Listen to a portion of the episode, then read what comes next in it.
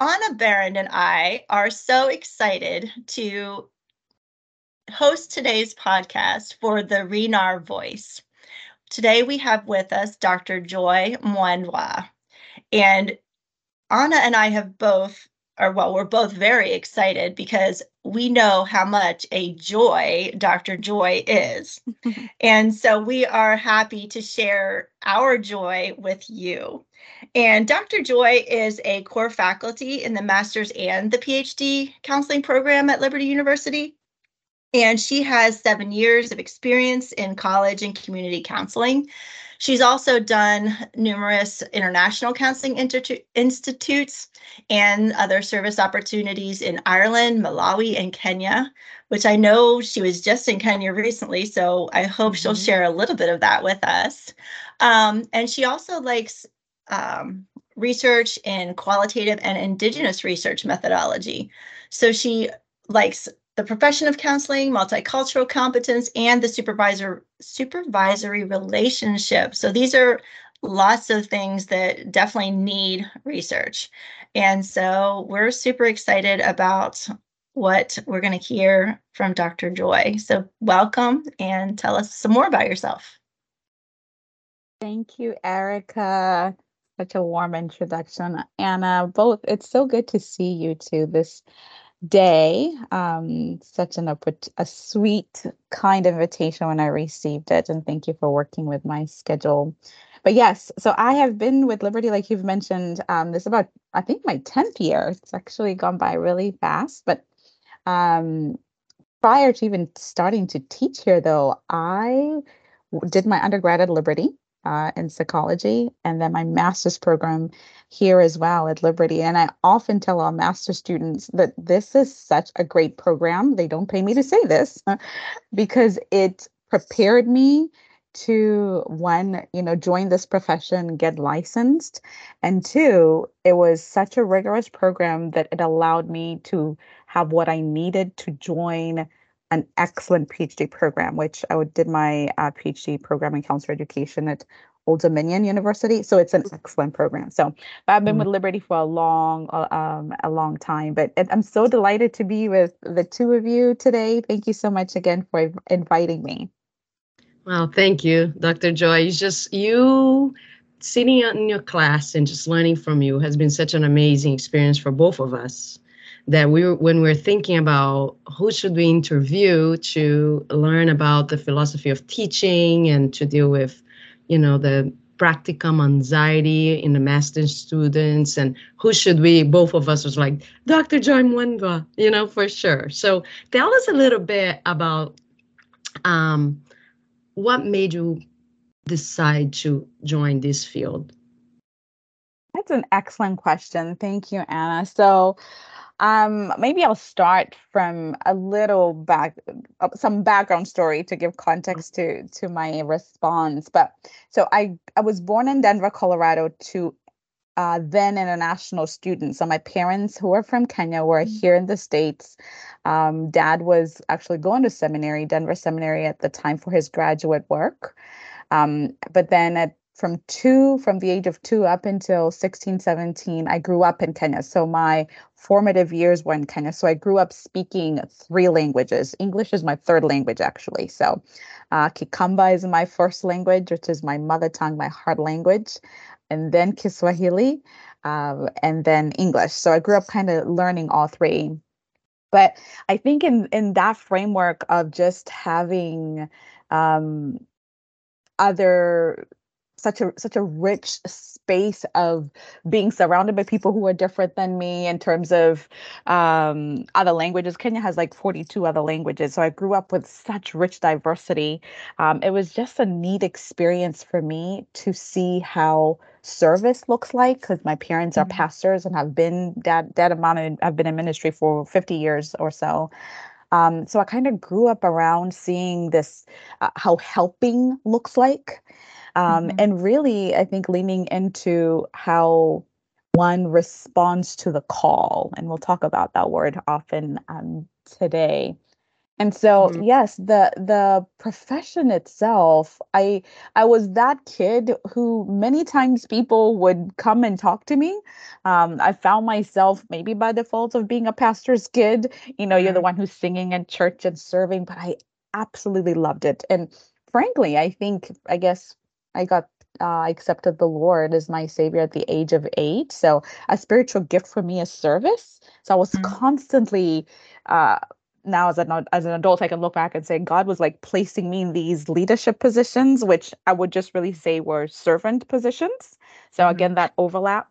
And so I just I, I I grew up desiring and responding to practical needs, everything from yes, we're feeding people to, you know, yes, we're singing and you know serving with song with maybe people who are ill or different kinds of things. So just service and helping was something that i grew up singing. So as i um much later so again i came we moved to the states or moved back to the states uh, did my undergrad in psychology which was fascinating. At first i thought i wanted to be a nurse. Um i thought i wanted I, I remember just kind of hopping around. My parents were very calm and they're like, you know, it will find you. Um, but then also would speak uh, when when it was time to speak. So when I had um had a very pivotal conversation, and I want to highlight this because sometimes it's important to be really asking God, God, who who are you bringing my way for me to listen to? Like, what do you want me to to hear? Right. So I had a very important conversation with my parents uh, about graduate school. I was going to actually go to seminary.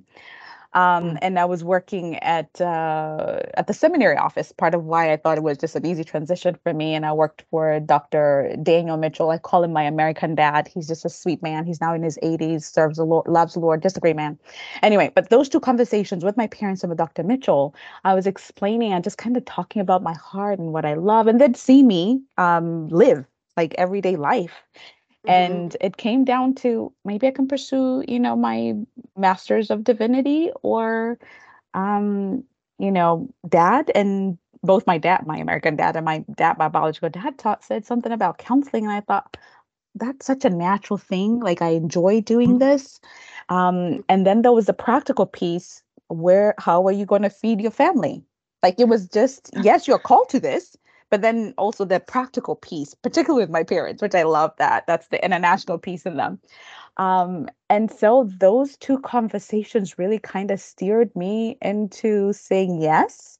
And so i started the program at liberty um again was just really blessed and privileged even way back when when i was doing the program to have mentors like dr dr daniel by the way taught me in my master's program before i went out and pursued my PhD, who I love.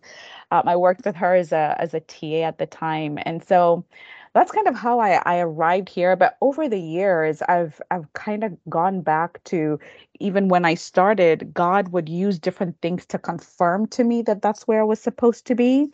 Um, so I remember, I'll say this, and maybe Anna, you like I don't, you know, you'll definitely interrupt me and ask me what you want to ask me. But I remember. I remember going to Kenya once, and uh, which again, I've done this for many, many years back and forth. But I remember being on a mission trip, and um, these pastors um, had had invited us, and I was kind of really I'd prayed up, excited to go and share.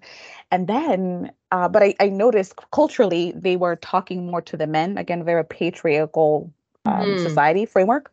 Yeah. Um, but I'll tell you when they shifted to kind of show me some attention, which again, maybe this was my younger self, this was my American lens going, hello, I am here. um, I was feeling some kind of way clearly. But anyway, they shifted when they heard I had a master's in counseling. I was, I was Mhm. pursuing a master's in counseling. And they went, oh, wait a minute. So you can help us address, you know, this about the youth Mhm. and this about, and then just kind of shifted. And I Mhm. remember thinking, wait a minute, God. So it's possible that you've placed me here, and these letters behind my name actually uh, is is the door that you might use for people to go. Mhm.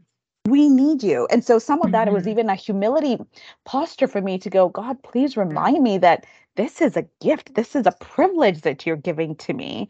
So I Mhm. can, it's opening certain doors so I can be seen and be heard and and share um, and share with others. So Um, mm. But yeah, that's been just part of my journey, and I've just mm-hmm. i'm just so grateful so grateful every time i sit across from you know a client uh, or talk to my students about clients i think wow what a what a privilege that we get to be the instrument right qualitative mm-hmm. counseling we're the instrument we're the instrument that god gets to use um, to impact other people's lives Mm. Well, thank you, Dr. Joy. I love that story. I love certain things you said that really struck to me, like the response to the call thing and how God made it clear through, you know, those your parents' conversation, even the pivotal moments that that so it's just a, a beautiful thing. And one thing that you said that I thought was so significant is, you know, you knew you were going to go to the helping profession because you were a helper a servant, and then you linked to leadership, mm-hmm. which is something that Eric and I've talked uh, a lot um, in depth. How we love that servant leadership. That's uh, motto of leadership, you know. So I thought thought that it was beautiful. So yeah, yeah. I, I was I was noting too, just that that servant leadership and and how God's leading led you into that leadership position so that as God is leading you, you get to lead others.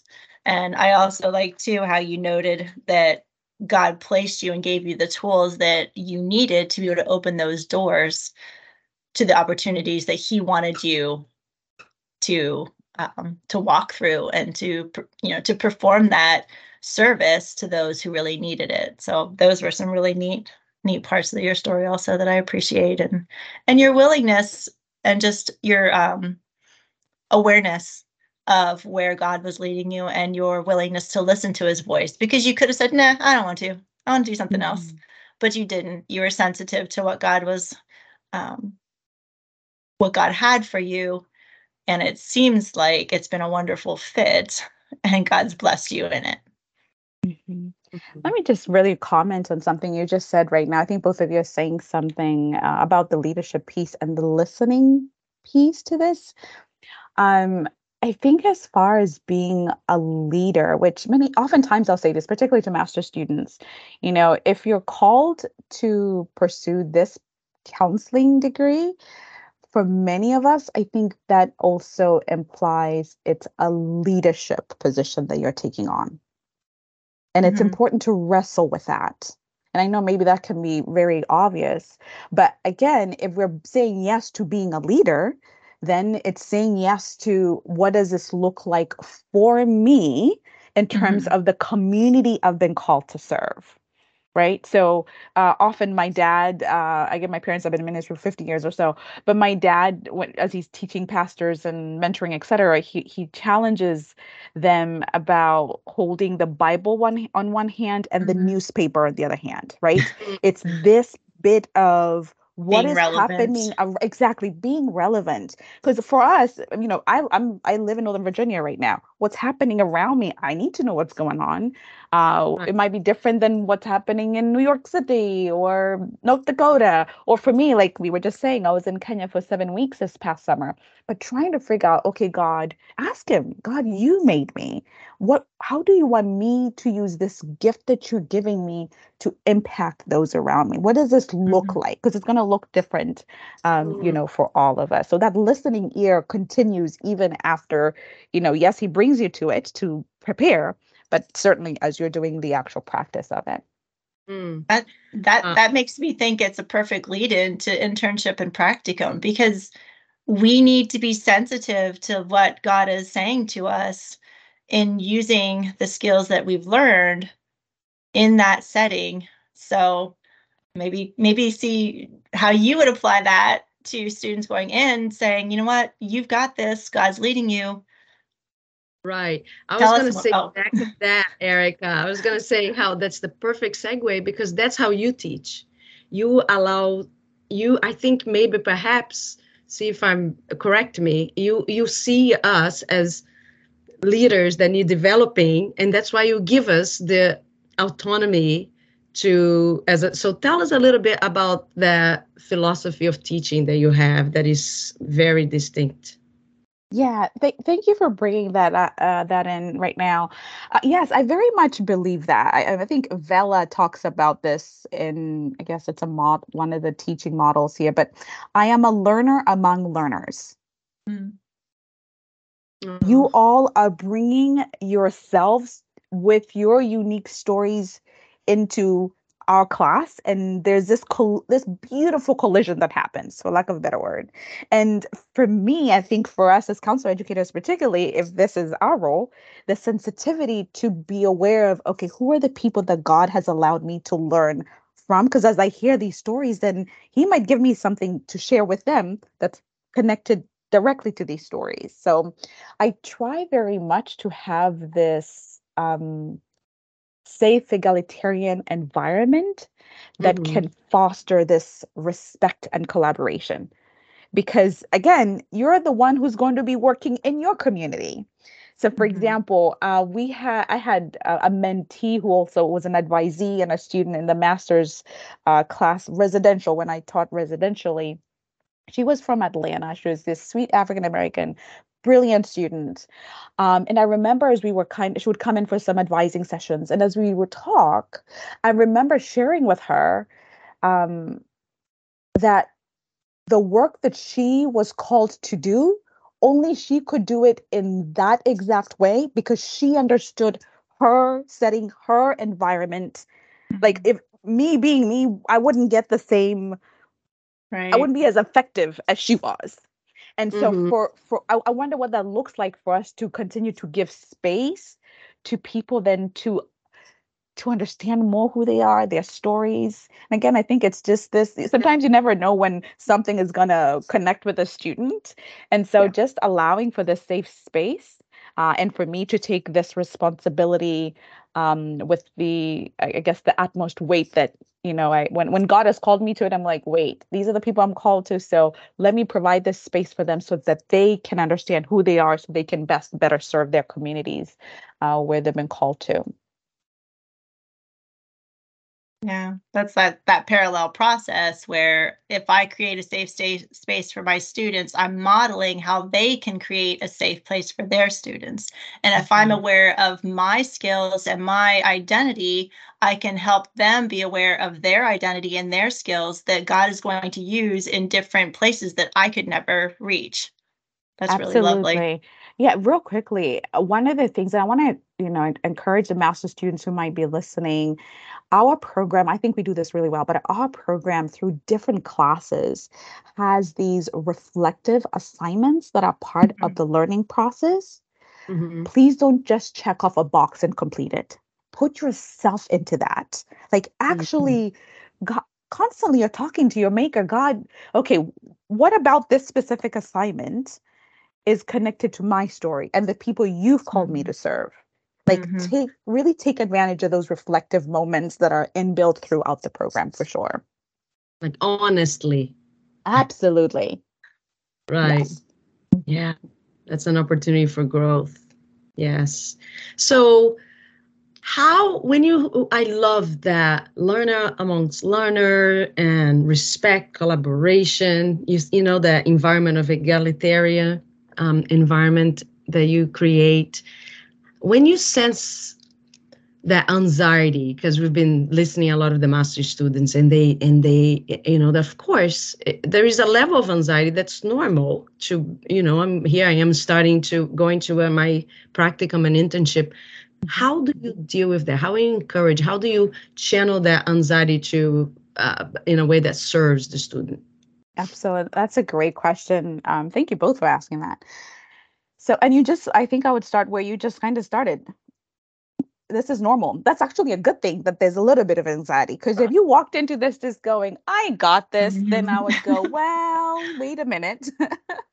um, it's an opportunity though for you to learn actually to, to mm. put into practice everything that you've learned. And i'll say many times because i'll hear like i don't know if i know what i'm going to do. Will i remember this? That actually fits developmentally with the state you're in. So that is absolutely normal. So breathe. Yes you're exactly where you need to be. Um, and then also too i think on a practical level i would say as you're coming towards finding, you know, starting their clinical experience, find a good supervisor. Mm. Interview the supervisor, right? Um, maybe somebody who's going to challenge you, somebody who's going to, you know, um, ask those questions that may be harder to ask, but that you know that you need. You know, so for example, with my own supervisees, I put it on them to come with the agenda for the day. If you're showing up for supervision, you have an agenda. So what uh, we'll we'll usually pray or however we're opening, and then I'll ask them, so what's the agenda today? They need to come prepared with what are we watching? Why have they identified that? What cases? This is you learning how to be a profession professional. So many times, again, go back to find a good supervisor and also i think part of it is knowing yourself. So for me i'm very strength based uh, but then i'll often just t- tell my supervisees you need to challenge me if there's something that you're not getting. But sometimes you know i'll hear but i don't know what i'm asking for. Hence the interview as much as possible and then have this open conversation.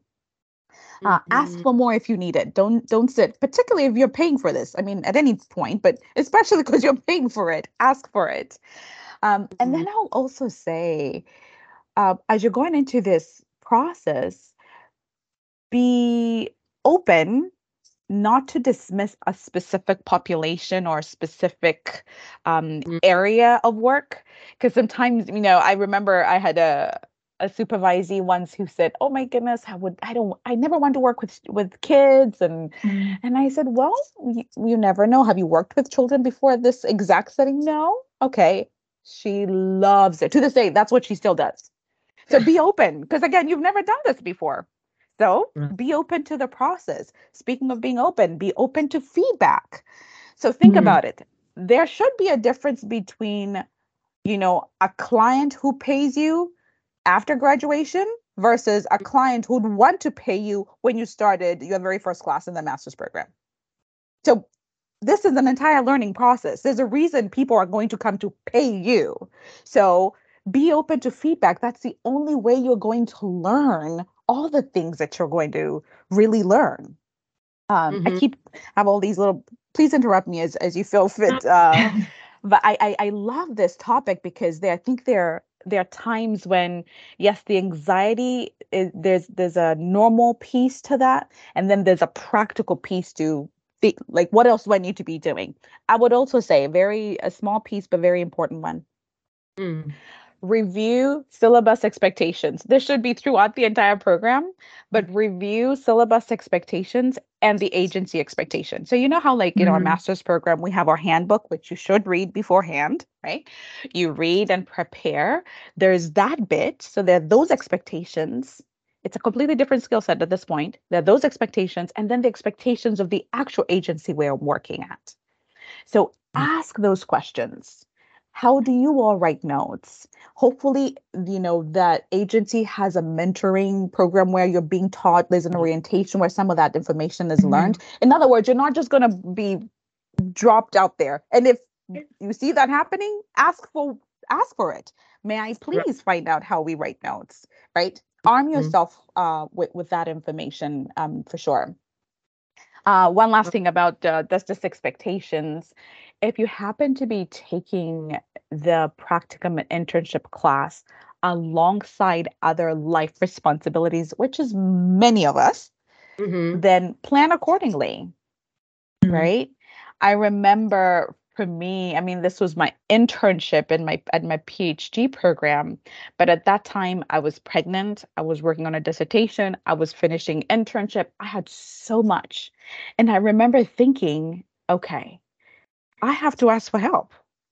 Mm-hmm. because mm-hmm. i mean this is not just a class this is not just i can sit up until you know until 11.59 submitting a discussion board no this is i have to be in front of clients i have to show up to supervision i mean there's so many added pieces that go into this so it mm-hmm. had to shift my schedule which meant there were more pizza dinners and uh, other dinners that mommy didn't cook i asked mm-hmm. my mom for extra help with cooking and yeah i mean but think about where you are, recognizing that it's a season, but plan accordingly for it. Mm-hmm. Right. Mm-hmm. So, in other words, don't set yourself up to fail because I didn't reach out for resources as I need to. Last thing I'm going to say on this, um, maybe one of the last things. Um, ah, so here's the thing, Anna Erica. I wish this is just a wish. I wish our program required that our master students got counseling. I mm-hmm. wish it did.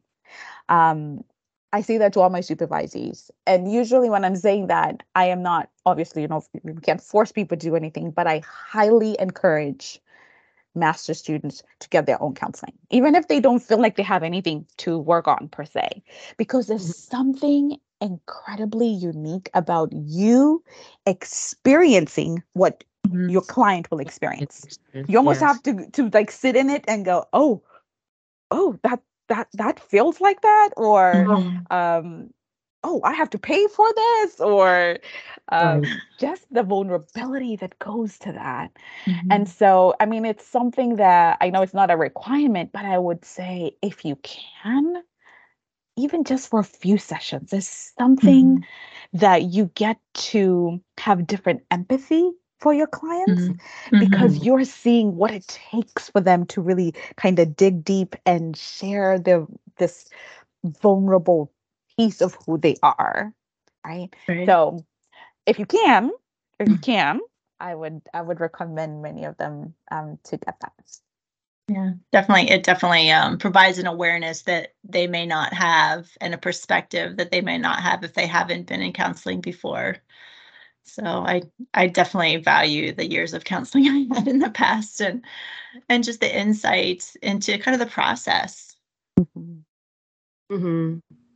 Yeah, I I started going to counseling doing my master's for that reason, and um, and I still see once a month my therapist, and I just love it because, you know, she ends the session exactly because she knows how bad I am with my time management still with my clients, you know, so even those tiny little things, and I see how she's like, well, okay, and I was like, so I see myself with my clients, okay, you know, it's a parallel process. exactly those little, and then it's a beautiful thing to to really embody what my client what our clients go through in a way. I mm-hmm. love it and and we all have issues right as dr Sossin says if we have a belly button you have there you go and i love the one thing you said dr joy that you know come up with a, um, the peer mentor, the mentoring, see if the agency have. And I that was really reinforcing for me because I'm the clinical director at a site here in Massachusetts, and I just instituted that. You just got the new intern cohort come in, and the and the ones who are already on their internship instead of practicum, they are now. I'm, I we pair them to mentor the new because they need those indirect hours. So mm-hmm. to mentor the practicum ones, and that. So hearing you say that, I was like, oh, that's wonderful. I would like really quick when you say find a good supervisor and ask questions. What questions do you think would be the ones that are the important ones for them to ask?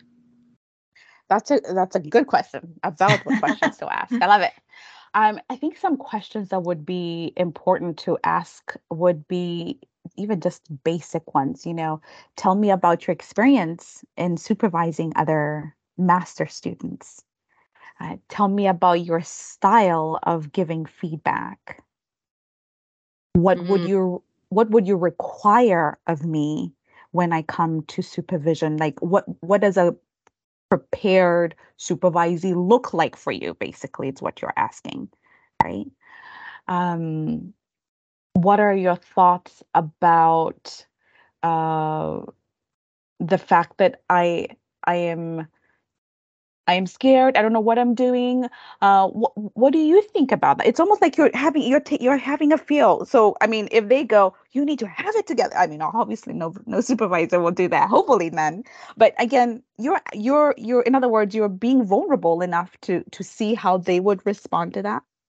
Um, and then two, asking, you know, would you be open to my bringing uh, or my asking you to challenge me about diagnosis? Because i mean hopefully all i think all it's a requirement that all sites are talking about diagnosis but sometimes you might have supervisors who maybe have been doing this a very long time and maybe aren't as um cognizant of all the you know so for example we're the academic uh, in academia and so we talk about CACREP standards and what's happening with uh, the the code of ethics etc but the mm-hmm. things that you've been learning is your supervisor open to you bringing in that information that you're learning in class and infusing that Okay. Mm. So, in other words, you're not giving them extra work. You're just saying, are you open to me bringing in some of the information that I'm learning to really see how this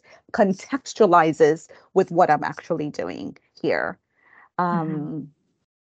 I think those are some. Maybe y'all have can think of some, but those are the kind of some that just kind of came to mind right now.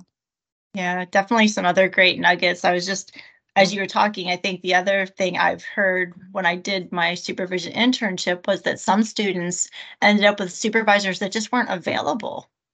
And mm-hmm. so making sure that they do have that availability, you know, are we going to have time to meet once a week? If there's something that comes up, are you going to be available to me maybe outside of our regularly scheduled hours? And i think that that is definitely a key that i've heard in the past where it's been an issue for other students. And so kind of like finding out what their um, willingness to commit to you as a learner is really important. So definitely um, I, I love you you're kind of even connecting to the the need to be open as you know open to new experiences as students to maybe take a different population or open to feedback and then you kind of wove that into those questions for your supervisor letting them you know see your openness to who you are trying new things and then bringing those new things into the practicum and internship and if the if the supervisor will be supportive of that. So i think that's definitely very important and um, you know wanting to get the most out of your practicum and internship experience and really, you know, being able to pick the brain of your supervisor. Mm-hmm. I've been so blessed with wonderful supervisors, so I've I've really been able to learn so much from them. And I've heard other stories where people have gone into supervision and like they've had to change their supervisors or they just weren't getting any time with them and, and it, it can be very frustrating. So those are great questions to ask, Dr. Joy. Thank you so much. Ana, was there anything else that you were thinking of maybe adding to that list? Let me add real quick. Sorry, oh, Ana, sorry. to interrupt you. You just said that. I, Erica, you said that. I went, oh, I had I just remembered something when you speaking about supervisors. There was one experience that was not the best when I first started out. And so this is coming from that. You just said that and I went, ah, I remember that. um and this kind of goes back to, I guess, my teaching philosophy. Um, it was important for me, and it has been over the years, um, for my supervisees and my mentors to acknowledge um, whether they don't agree, but maybe just acknowledge that I have a different perspective. Mm. I know mm-hmm. it's so mm-hmm. obvious, but one of my um, not best experiences was kind of bringing up something that for me, from my own culture, just seemed like a natural thing to bring up. Uh, but I remember it almost being shunned. And uh, it was about, for example, uh, not to get into the specifics too much, but it was about being a mediator. And I remember just at that time being told, like, this is being enmeshed. You're you're too into your mm-hmm. like it, it was almost seen like a negative versus now, of course, being here. Um, I the the lens would have really been it was because I was from a collectivistic society. So I say right. that to bring back to you know the the question at hand is, you know, ask me how how I am doing and then also ask me and challenge me as to how my personal story intertwines mm-hmm. with what I'm doing, right? Bringing because, your again, identity in. Exactly. Right. Th- this is me. This is how I'm showing up. And then the last thing I just thought was ask me about my self care routine. Mm. Um, you mm, know, here we mm-hmm. are. We we talk to our clients about this all the time, but sometimes you need a supervisor to almost go, tell me about what you're doing for self care this week, you know, or something. Sorry, I interrupted you, Ana, but thank you, Erica, for, for reminding me. here to pick your brain. yes, we'll take all the nuggets. Nothing, and I love, I love the self care, and I, and I love how you now introduce the whole multicultural competencies that we need to. So the supervisor needs to be curious mm-hmm. about you as well, like we are for our clients, and investigate and explore and reflect, as opposed to just no, that was a enmeshment. There was a judgment in your supervisor's part. But anyway, mm-hmm. I would add, Erica, to answer to your question, I would add how what are my rights? It's very hard for a, a mm-hmm. supervisee to come and, because sometimes as we learned in our supervision class you know supervisees have rights within the agency and yes. i know i didn't ask that Good one. and and how will i be remediated what's your you know hopefully that's not the case but that's important. And i think that's what gives the anxiety is uh, the unknownness of oh if i'm not meeting certain objectives what how will i uh, you know i think that, that those are also important questions. Uh, what is the agency's like dr Mwendwa said uh, the agency's expectations and and how would that be upheld? And i think those are also good questions to ask. Good ones. yeah the whole gatekeeping thing. I don't know yes. if you guys remember. Which is a how do you deal with gatekeeping, Dr. Mwendwa? That's a hard. I know for me one. Mm-hmm, mm-hmm. I I mean I think um, maybe I would even go back before getting even getting close to starting practicum and internship. Uh, utilize again these reflective assignments that are mm-hmm. built into the program, mm-hmm. right? Or advising sessions. For some of us, taking 500 501 these earlier classes maybe you're you're finding as you're taking these classes that you're the one who needs counseling maybe you're not the one who needs to be the counselor maybe that's what it is right no seriously Yes. Um, and I've yes. said, I mean, I remember teaching the the group intensive class on campus, and I would often say 505 and 512. I said, for some of us, maybe this is bringing to the forefront that for some of us, maybe we just needed to be the ones to be on the client seat, and maybe, and God is wants that to happen, we can get our healing and move on to something else. Mm-hmm. So really investigate. Is God, is this what you want me to do? And how mm. does this really look like so even some of that is internal work that happens with you as a student even prior to the other piece but on the other end i think for us as supervisors mm. there is a responsibility that comes with uh, other people will get harmed if the work that is supposed to happen doesn't happen mm-hmm. and so just having the courage to call that out right Yes. Um, and this is going back to that feedback uh, portion. Um, I think it we shouldn't we hopefully we all remember as master students i think all of us know this but every single one of your classes not just practicum and internship every single one of our classes has a dispositional um, quiz or review that all faculty do. There's a reason for that. That's part of gatekeeping for us and if mm. there's a mark that's on there or a faculty calls you in for something, be open. Again, maybe it's I'm if I'm the common denominator and I keep having these things that are going on, again, maybe I'm the one who needs to look and assess that. Um, mm-hmm. Maybe it's my own counseling or what have you. But I think just being open to that process and for us having the courage to call things out when we need to. Mm-hmm. Mm-hmm. Yeah. So you kind of evaluating each student's toolbox or our own toolbox and say, what am I missing that I need to add to that toolbox? Mm-hmm. Exactly. Yeah, and what I love about the remediation part is is remediating doesn't mean you're not fit for the Mm-mm. no is is an opportunity to grow and learn and become better.